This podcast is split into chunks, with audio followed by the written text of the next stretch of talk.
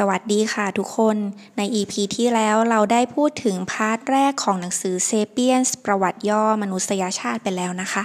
วันนี้เราต่อกันที่ part ที่ 2 ซึ่งจะว่าด้วยเรื่องของการปฏิวัติเกษตรกรรมกันค่ะ แน่ใจหรอว่าเมื่อมนุษย์รู้จักเรื่องการเลี้ยงชีพด้วยการเพาะปลูกและทำเกษตรแล้วชีวิตจะดีขึ้น รู้ไหมคะ หนังสือเล่มนี้บอกว่า นี่เป็นการหลอกลวงครั้งใหญ่ที่สุดในประวัติศาสตร์เลยค่ะ เมื่อราวหนึ่งหมื่นปีก่อนเซเปียนส์ก็หลุดพ้นจากยุคล่าสัตว์นะคะ แล้วก็เริ่มมีเวลาให้กับการเพาะปลูกมากขึ้น พวกเขารู้จักการรดน้ำพรวนดินแล้วก็ถอนวัชพืชค่ะ ซึ่งพวกเขาเชื่อว่าถ้าทำได้สำเร็จเนี่ย ตัวเองก็จะมีทั้งพืช แล้วก็เนื้อสัตว์ไว้กินมากขึ้นนะคะ ซึ่งเป็นการดำรงชีวิตที่เรียกว่าเป็นยุคแห่งการปฏิวัติเกษตรกรรมค่ะ ครั้งหนึ่งนักวิชาการเคยประกาศว่าการปฏิวัติเกษตรกรรมเป็นก้าวกระโดดของมนุษยชาติเลยนะคะ เพราะในช่วงนั้นเนี่ยมนุษย์ได้รู้จักวิธีการปลูกข้าวสาลีไว้กินเองก็ได้ แล้วก็ทำให้สัตว์ต่างๆ อย่างเช่นแกะเชื่องได้นะคะ ความจริงเรื่องเหล่านี้ไม่ได้เป็นเรื่องที่ถูกต้องสัทีเดียวนะคะ เพราะคุณภาพชีวิตของพวกเขานั้นแย่กว่าตอนที่เป็นพรานป่าเสียอีกค่ะ อาหารผลผลิตมากมายไม่เคยพอเลยนะคะ อาหารส่วนใหญ่ที่เพิ่มขึ้นไม่ได้ มาทำให้คนมีความสุข แต่หมดไปกับการปรนเปรอชนชั้นนำค่ะ หนังสือยกตัวอย่างในมุมมองของเรื่องข้าวสาลีนะคะ ซึ่งเขียนเอาไว้อย่างน่าสนใจมากเลยทีเดียวละค่ะแต่ก่อนข้าวสาลีเนี่ยเป็นเพียงหญ้าป่าที่ขึ้นเฉพาะเขตแดนแคบๆของตะวันออกกลางเท่านั้นเองค่ะ แต่เพียงไม่กี่พันปีนะคะ พวกมันก็ครอบงำโลกได้สำเร็จ โดยใช้พื้นที่เกือบประมาณบริเตน 10 เท่านะคะ บนพื้นผิวโลกนะคะข้าวสาลีเป็นผู้ร้ายที่คอยบงการเซเปียนส์ด้วยการให้ประโยชน์บางอย่างค่ะ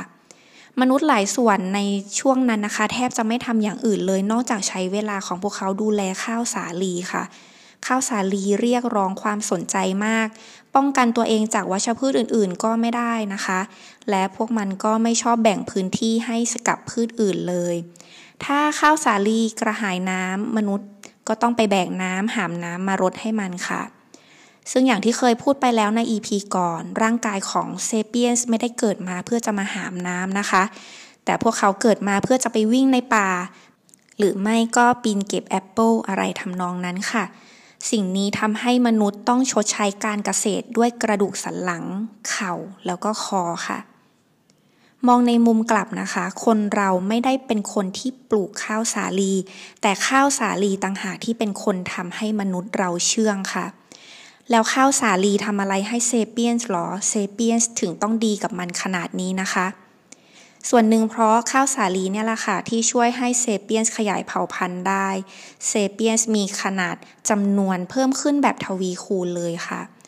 ข้าวสาลีก็มาแทนที่พืชป่าอื่นๆนะคะ และทำให้มนุษย์ประชากรเนี่ยเริ่มแออัดมากขึ้น สิ่งที่ต้องตามมาก็คือการผจญกับความทุกข์ยากจากโรคภัย แล้วก็แย่งอาหารกันค่ะ ซึ่งด้วยตามกฎแล้วสปีชีส์ใดก็ตามนะคะ ที่มีความสามารถเพิ่มจำนวน DNA ได้มากเท่าใด ก็จะประสบความสำเร็จ ที่จะเป็นผู้รอดและไม่สูญพันธุ์ไปจากโลกนี้ค่ะ เมื่อลงมือปลูกข้าวสาลีได้มนุษย์ก็มีความรู้มากขึ้น ประชากรเพิ่มขึ้นค่ะ พวกผู้หญิงมีลูกได้ทุกปี เพราะว่าไม่ต้องไปเร่ร่อนในป่าแล้วนะคะ หลังจากทารกหย่านม ก็ให้ข้าวต้มหรือโจ๊กแทน ผู้คนหันมาบริโภคข้าวสาลีมากขึ้น ผู้ใหญ่ก็กินขนมปังเป็นอาหาร การเปลี่ยนแปลงที่ว่าต้องการให้ชีวิตสบายมากขึ้นกลับเหมือนจะทำให้มีภาระมากขึ้นค่ะ หากเราทำงานหนักขึ้นเราก็ควรจะมีชีวิตที่ดีขึ้น มันจริงหรอคะ หรือนี่เป็นแค่สิ่งคาดการทว่ายุงฉางที่มีอาหารเก็บกักตุนมากขึ้นนะคะ เป็นสิ่งที่ดึงดูดค่าศึกและพวกโจร ซึ่งทำให้บีบบังคับชาวบ้านชาวนาชาวไร่นะคะ ต้องสร้างกำแพงมากั้น แล้วก็มียามมาคอยเฝ้า การไล่ล่าตามชีวิตที่เรียบง่ายมากขึ้น กับทำให้เกิดความทุกข์ยากมากขึ้นค่ะ ตามมาด้วยความฟุ่มเฟือยหลายประการจนมนุษย์อาจจะขาดความฟุ่มเฟือยเหล่านั้นไปไม่ได้อีก คงไม่มีมนุษย์คนไหนในอดีตนะคะ วางแผนที่จะทำให้เกิดการปฏิวัติเกษตรกรรม แล้วต้องเป็นไปในแบบนี้ แต่การตัดสินใจพื้นๆของความต้องการส่วนใหญ่ที่ต้องการอิ่มท้อง แล้วก็มีชีวิตรอด ก็ต้องเลี้ยงปากท้องและครอบครัวทำให้ชีวิตพานป่าล่าสัตว์ยุคโบราณก็สิ้นสุดลงไปในแบบนั้นค่ะเซเปียนส์อาจจะเป็นสิ่งมีชีวิตที่ดึงดัน อยากทำอะไรก็ต้องทำให้ได้สำเร็จนะคะ ถึงแม้ว่าจะต้องแลกกับการอยู่อย่างลำบากก็ตาม มีสิ่งหนึ่งที่สนับสนุนว่าเซเปียนส์ทำสิ่งต่างๆ ด้วยแรงกระตุ้นของความศรัทธามากกว่าความเป็นอยู่ของเศรษฐกิจได้ค่ะ ครั้งหนึ่งนักโบราณคดีนะคะ เมื่อปี 1995 เคยไปขุดพบกับแท่งอนุสาวรีย์หินยักษ์ที่หนึ่งแถวตุรกีค่ะ แท่งอนุสาวรีย์นั้นมีชื่อเรียกว่าโกเบกคลิเทเป้นะคะถ้าเกิดพูดถึงแท่งอนุสาวรีย์หินยักษ์ทุกคนอาจจะนึกถึงสโตนเฮนจ์ สโตนเฮนจ์มีอายุที่ประมาณ 2,500 ปีก่อนคริสตกาล แต่โกเบกคลิเทเป้นี้มีอายุถึง 9,500 ปีก่อนคริสตกาลนะคะ ซึ่งถ้ามองดูแล้วหินอนุสาวรีย์เหล่านี้ไม่น่าจะมีประโยชน์ใช้สอยอะไรเลยนะคะ การจะสร้างได้ก็น่าจะต้องใช้พรานป่าเป็นพันๆคนจากหลาย ๆ เผ่ามาช่วยกันค่ะจะมีก็แต่ศาสนาหรือระบบคตินิยมซับซ้อนเท่านั้นที่จะรวบรวมคนเหล่านี้ได้นะคะ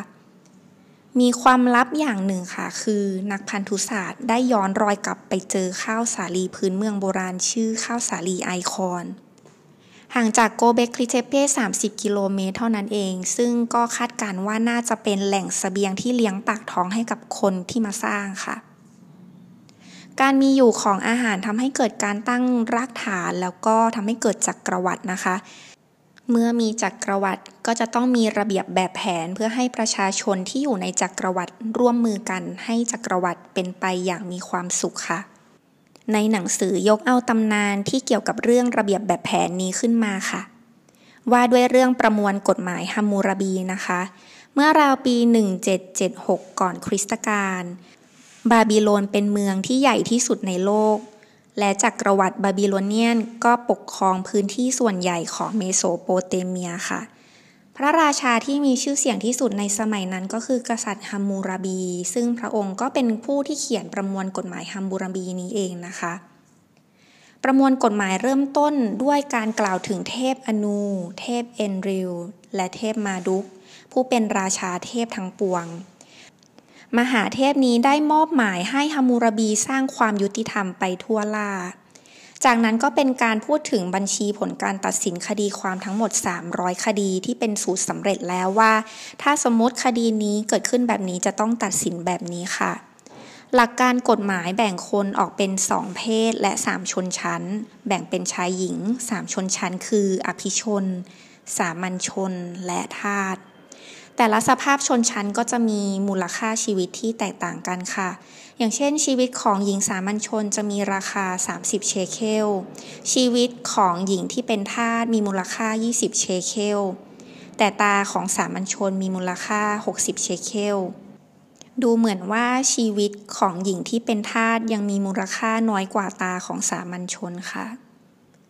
กฎหมายยังเคร่งครัดเรื่องลำดับขั้นมากเลยนะคะ ในแง่ที่ว่าถ้าทุกคนประพฤติดีในลำดับขั้นของตนก็จะทำให้จักรวรรดิทุกคนเป็นไปอย่างมีความสุข ยกตัวอย่างอย่างเช่น ถ้าหากอภิชนคนหนึ่งไปฆ่าลูกสาวของอภิชนอีกคนหนึ่งตาย สิ่งที่เกิดขึ้นคือจะต้องลงโทษโดยการประหารลูกสาวของฆาตกรเสียค่ะจุดนี้เราอาจจะมองว่าแปลกนะคะ ว่าผู้ที่เป็นฆาตกรกลับไม่ต้องสูญเสียชีวิต แต่ในยุคนั้นชาวบาบิโลนมองว่านี่คือสิ่งที่เที่ยงธรรมแล้ว ผู้เขียนหนังสือนะคะยังให้มองอีกว่าในทางชีววิทยามนุษย์ทุกคนไม่ได้ถูกสร้างมาอย่างเท่าเทียมกัน เราไม่ได้ถูกสร้างมาแต่เราวิวัฒน์มาค่ะ ชาวอเมริกันอาจจะได้แนวคิดเรื่องความเท่าเทียมกันจากคริสตศาสนา ในทางชีววิทยาสิ่งมีชีวิตทุกชนิด ไม่มีความเท่าเทียมและไม่มีคำว่าสิทธิ ยกตัวอย่างเช่นนก นกเกือบทุกชนิดมีปีก แต่นกบางชนิดมีปีกแต่มันบินไม่ได้ อย่างเช่นนกกระจอกเทศ ทั้งเรื่องสิทธิเสรีภาพและความเท่าเทียมจึงถูกสร้างขึ้นจากจินตนาการของมนุษย์เองค่ะ แต่เพราะจินตนาการนี้แหละค่ะที่ทำให้มนุษย์รู้จักการสร้างระเบียบแบบแผน และระเบียบแบบแผนก็จะหล่อหลอมสังคมใหม่ขึ้นให้ดีกว่าเดิม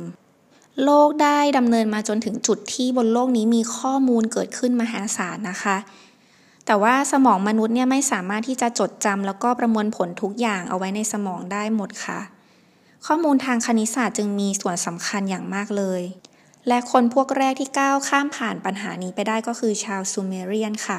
พวกเขาคิดค้นการเขียน โดยการเขียนบันทึกบนดินเหนียว พวกเขาผสมสัญญลักษณ์สองประเภทเข้าด้วยกัน โดยมีการผสมผสานเอาเลขฐาน 6 และฐาน 10 ค่ะ มรดกเลขฐาน 6 ตกทอดมาจนถึงรุ่นพวกเราเลยนะคะ อย่างเช่น การที่ 1 วันแบ่งออกเป็น 24 ชั่วโมง หรือวงกลมมีมุม 360 องศา ก็เป็นอิทธิพลของเลขฐาน 6 ค่ะ แต่อักขระเหล่านั้นนะคะไม่สามารถที่จะเอามาอธิบายสิ่งอื่นได้นอกจากการเก็บข้อมูลทางบัญชีและภาษี โดยต่อมานะคะ ชาวเมโสโปเตเมียก็แปลงรูปร่างเป็นระบบตัวอักษรเรียกว่าอักษรรูปลิ่มค่ะ ที่เอาไว้ใช้บันทึกสิ่งต่างๆ ได้มากขึ้น เช่น บันทึกพระราชองค์การ หรือคำพยากรณ์ของนักบวช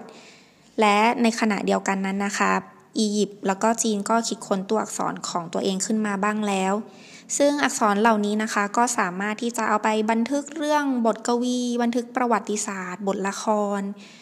สูตรการทำอาหารหรือว่าความรู้อื่น ๆ ได้ ซึ่งทำให้สิ่งเหล่านี้สามารถถ่ายทอดไปยังที่อื่น แล้วก็รุ่นสู่รุ่นได้ค่ะ จากทั้งหมดที่กล่าวไปก็จะเห็นว่าแค่เรื่องการปฏิวัติเกษตรกรรมเนี่ยก็ทำให้มีสิ่งต่างๆ เกิดขึ้นตามมาอีกมากมาย ท้ายสุดทำให้มนุษย์เรามีสังคมนะคะ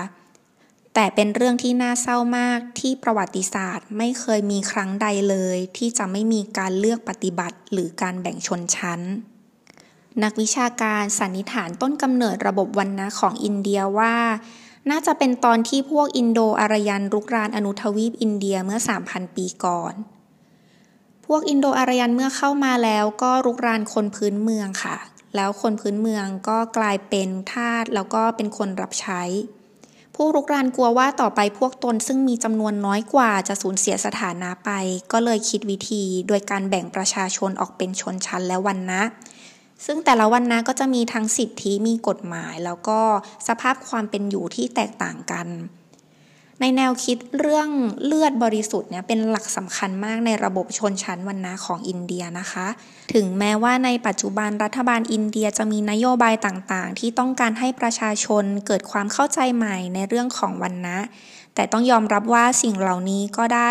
ถูกฝังลึกเข้าไปในสังคมแล้วก็วัฒนธรรมของอินเดียแล้วค่ะ เรื่องราวในลักษณะนี้ก็เกิดขึ้นที่อเมริกาเหมือนกัน นับจากคริสตศตวรรษที่ 16ถึง18 นะคะ ชาวยุโรปนำเอาคนแอฟริกันนับล้าน มาทำงานในเหมืองแล้วก็แปลงเกษตรของตัวเองค่ะ เพราะว่ามีเหตุผลหลักๆ อยู่ 3 ข้อนะคะ ที่ต้องนำเอาชาวแอฟริกันมาหนึ่งเลยคือทวีปแอฟริกันนั้นอยู่ใกล้ทำให้ไม่ต้องเสียค่าใช้จ่ายในการขนส่งคนเข้ามาค่ะ เรื่องที่สองก็เพราะว่าแอฟริกาเนี่ยมีการค้าขายทาสเป็นเรื่องเป็นราวอยู่แล้วนะคะทำให้หาทาสได้ง่าย และข้อ 3 เป็นเพราะบางพื้นที่เกษตรกรรมนั้นมีการระบาดของมาลาเรีย แล้วก็ไข้เหลือง ซึ่งถ้าเทียบแล้วคนยุโรปคนอเมริกันในตอนนั้นเนี่ยยังไม่มีภูมิต้านทานได้ดีเท่ากับคนแอฟริกัน คนแอฟริกันมีภูมิต้านทานอยู่แล้ว เพราะว่าเป็นโรคประจำถิ่นของเขาซึ่งก็น่าคิดว่าเรื่องที่ย้อนแย้งในจุดนี้ก็คือ ความเหนือกว่าในเรื่องของพันธุกรรม ซึ่งในที่นี้หมายถึงภูมิต้านทานของตัวโรคของคนแอฟริกัน กลับกลายเป็นความด้อยกว่าของสังคม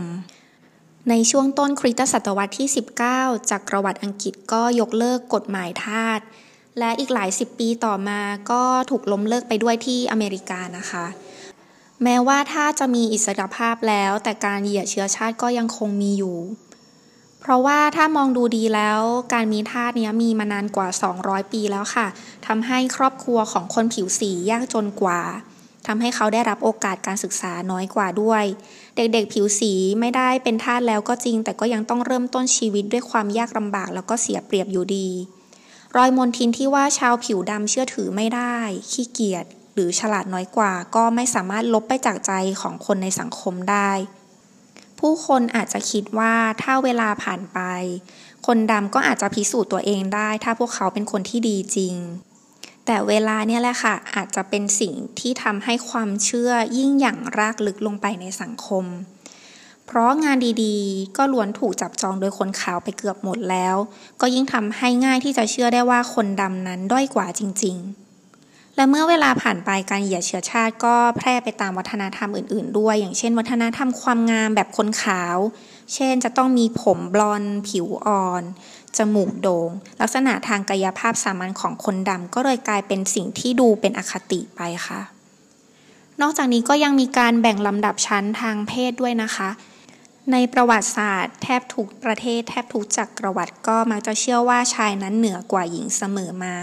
แม้ไม่มีคำอธิบายทางชีวภาพใดเลยที่ระบุว่าชายนั้นต้องเหนือกว่าหญิง ก็เพราะการแบ่งแยกชายหญิงแบบนี้ทำให้ผู้ชายเองก็ต้องพิสูจน์ความเป็นชายของตัวเองตลอดเวลาตั้งแต่เกิดจนสิ้นลมหายใจ ส่วนผู้หญิงเองก็ต้องพิสูจน์ตัวเองเหมือนกัน ให้คนอื่นมองว่าพวกเธอมีความเป็นหญิงที่มากพอค่ะ สำหรับกรเองคิดว่าพวกเราต่างก็เป็นมนุษย์ยุคใหม่กันแล้ว ก็ความคิดในเรื่องของการเหยียดสีผิว หรือว่าเหยียดชนชาตินั้นก็น่าจะบรรเทาทุเลาลงไปบ้างแล้วนะคะ เพื่อที่จะแก้ไขสิ่งที่คนในประวัติศาสตร์เคยคิดไว้ หรือระบบสังคมต่างๆ แม้ว่าจะอย่างรากลึกลงไปเท่าใดก็ตามนะคะ แต่ตอนนี้พวกเราก็จะเป็นส่วนหนึ่งที่สามารถแก้ไขความคิดเหล่านั้นได้ค่ะ สำหรับวันนี้นะคะ การปฏิวัติเกษตรกรรมในภาคที่ 2 ของหนังสือเซเปียนส์ประวัติย่อมนุษยชาติ ก็คงจะจบลงเพียงเท่านี้นะคะ ก็ยังคงจะเหลืออีก 2 part ค่ะสำหรับหนังสือเล่มนี้สำหรับตอนนี้นะคะกอนก็มีเพจ Facebook ค่ะกอนอลอตสะกดเหมือนกันเลย แล้วก็มีช่องบน YouTube ด้วยนะคะ ก็หวังว่าทุกคนจะชอบนะคะ สามารถกดไลค์กดแชร์ เพื่อเป็นกำลังใจให้ก่อนได้นะคะ ขอบคุณทุกคนมากเลยค่ะ สวัสดีค่ะ